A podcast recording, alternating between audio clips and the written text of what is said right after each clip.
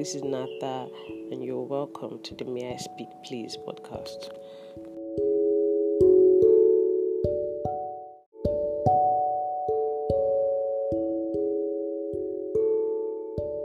Hey guys, Happy New Year. Ah, I know it's been a really, really long time. I've not dropped an episode in months. And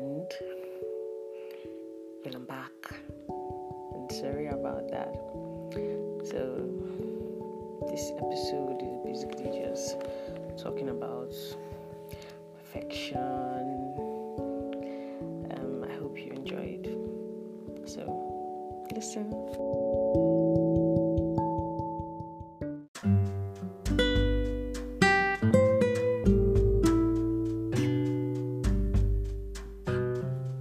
They say perfection is having all the required or desirable elements, qualities, or characteristics as good as it is possible to be, or to make something completely free of free from maybe faults or defects. So, if you're wondering right now if you're a perfectionist, obviously, if you're a perfectionist, you know you're a perfectionist. There's a very high chance that you're a perfectionist. So, or maybe to an extent. And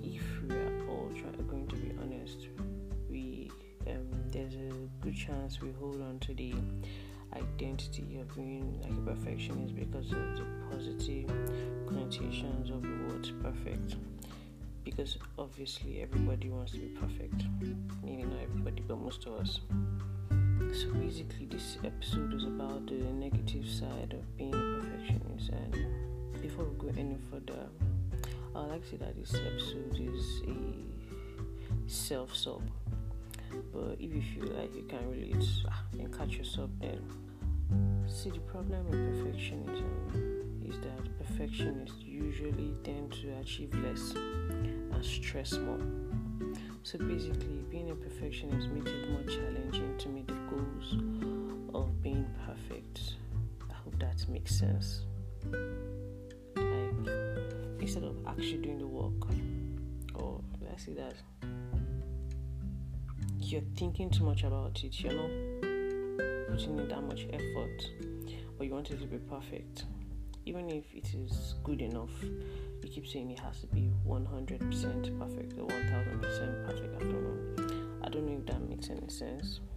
So, obviously, I, I try to do my research before I release any episodes. Um, at the beginning of this year, or will I say end of last year, December, the last few days of December, I was just going through a kind of phase. I was like, okay, I want to do this thing.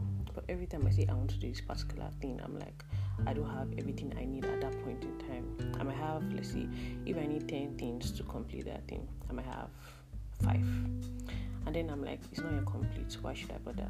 And I keep um, pushing it, pushing it, pushing it. And then I was like, why am I striving so hard for perfection when I can start from somewhere? You get? So, like, basically, the first common trait of a perfectionist is procrastination. Like I just said, I keep pushing stuff, stuff that I can start, but because maybe I don't have everything I need at that point in time to start it, I keep pushing it. So, it's procrastination. It's just funny because you're a perfectionist, you want things to go smooth, but how is it possible that you're, procrastinating? because you know procrastination can be very um, detrimental to productivity but perfectionism and um, procrastination they tend to go hand in hand. And this is basically because of the fear of failure. So perfectionists will sometimes worry so much about doing something imperfectly they become immobile and fail to do anything at all that's basically what, what has been happening to me. Okay, so another common trait is um, perfectionists can be really defensive because a less than perfect performance or job is so painful and scary that they tend to take constructive criticism defensively. But this is a different case when you're looking at high achievers. high achievers can see criticism as valuable information to help their future performance or job. So I would like to like compare perfectionists and high achievers while I'm discussing this. Okay, so perfectionists, just like high achievers, tend to set high goals and work hard towards them. However, a high achiever can be satisfied with doing a great job and achieving excellence, even if these very high goals are not completely met. But a perfectionist will accept nothing less than perfection, and almost perfect is usually seen as failure. Okay, so now I know that some perfectionists or some of us are thinking or might be thinking so I can see I should settle for less or I shouldn't put in so much work. Nah, that's not what I'm saying. Please, that's not what I'm saying. What I'm just trying to say is that you're a human being. You're a human being first of all, and no human being is perfect. So don't kill yourself. I don't believe that we can attain maximum level of perfection is something that we just imagine in our heads. And today we are thinking, oh, I want to be perfect in this. Okay, you want to learn how to make a shoe. You want to be perfect in it. You you cannot be perfect in it in one day, day you're starting. It's not possible. Unless I don't know, unless maybe you're using jazz. I don't know. So it's with time.